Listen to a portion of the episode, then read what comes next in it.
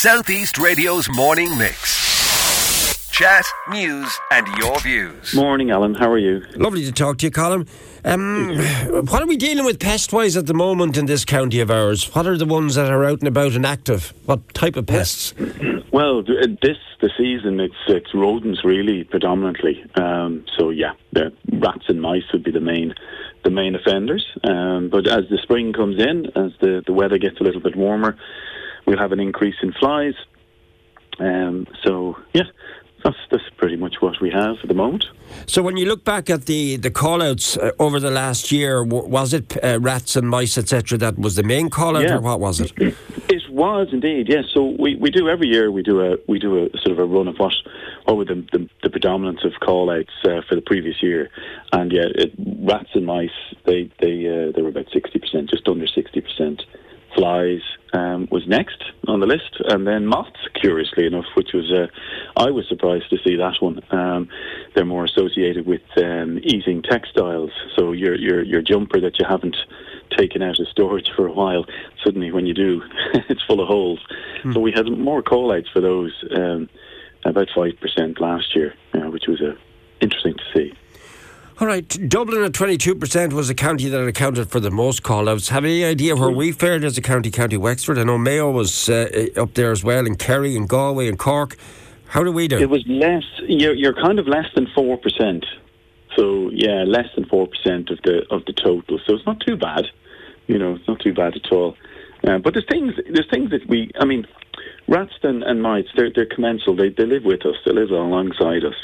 So it's not... there's things that we can do to try and prevent them relatively simply before they even get close to the buildings. It's like look around the building, just make sure that you don't have the obvious holes in the walls and there's the vent is missing. That's a classic one where somebody just hasn't replaced, for want of a few quid, you can replace the vent on your building. Or the air bricks are missing. They can crawl through those gaps under doors. Very simple things. And then the other ones is food, is leaving out food and encouraging them into the area. They will wander around quite a distance to get food. They have been clocked up to a couple of kilometres, so they can move.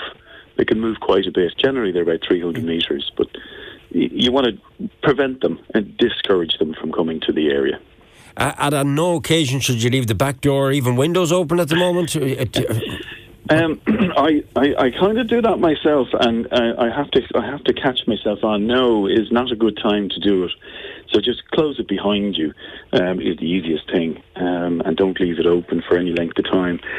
You wouldn't really want to... Well, it's pretty cold, or it was certainly last week. It's getting a little bit warmer now.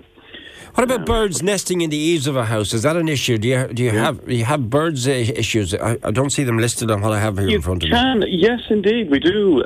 They just didn't hit the hit list, but you do. You certainly do. You get, of course, all birds are protected, so there's very little. Again, you try and keep them out. There's very little you can do once they're in.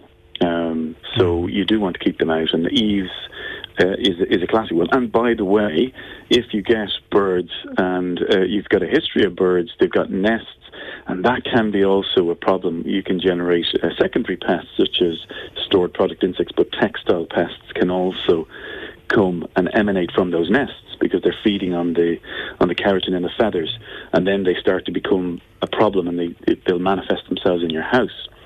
So there's, one pest leads to another pest in many cases. All right, what are the common mistakes people are making then that are attracting rodents into the homes? We've talked about leaving doors open. Our buildings, and some buildings may have just sort of returned having been closed as people worked from home. Mm-hmm. So when it comes to common mistakes, what are the common mistakes people are making? Bins, really. It's bins, overfilling bins, not having sufficient bins for the waste. They drop the plastic bags, particularly after Christmas. You drop the plastic bag beside your wheelie bin, and then you wonder why there's a little hole at the back, or there's a, apart from cats as well, can damage the bags, or dogs. Rodents can. And it's free food, and it's getting then they they're not stupid. They like things like food, water, and somewhere warm to live. And they, you know, they get closer and they go, oh, hang on, there's a nice shed there. Or there's a hole in the wall, I'll have a look in there. See, we're encouraging them to explore further, and then they get ingress into your building, and so then, you know, it's then you have a problem. I know you're going to say call Rentokil if you have a problem, but what are some of the solutions if you do happen to have pests in your building or home that you can actually implement yourself? There's a whole load of things, as I said. There's simple things before you have to go and get anybody's help. Is discourage them. You know, have clear spaces around your building. Don't stack up that piece of timber like I sometimes do.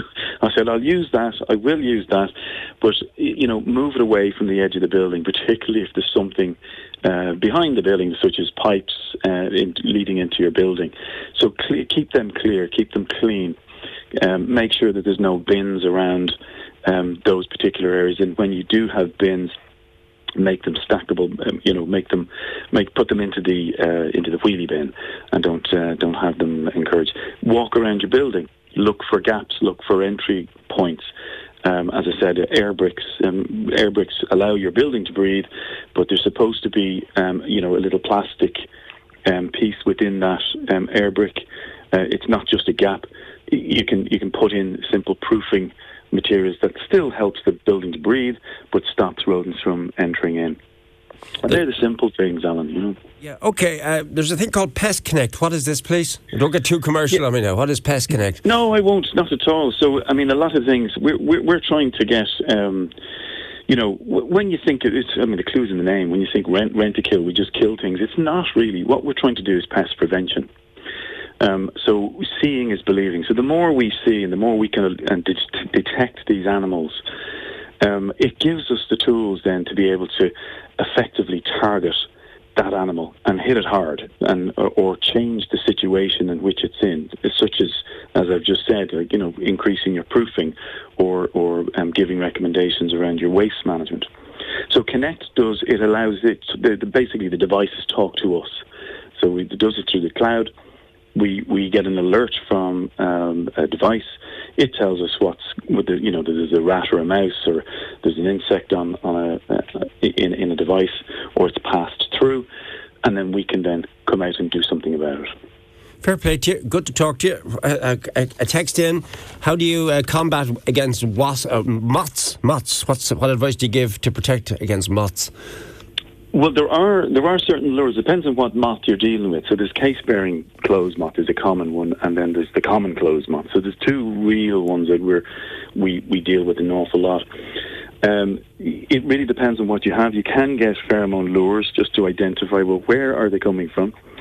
I would, if I've stored things, Alan, for a long period of time, I'd start doing a little bit of spring cleaning.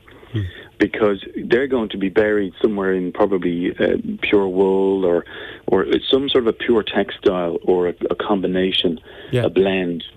So it's really finding where the source is, removing that particular item, because they're going to be predominantly in that location, either getting rid of the item or you can tumble dry, you can wash. Southeast Radio's Morning Mix. Chat, news and your views. Alan Corcoran.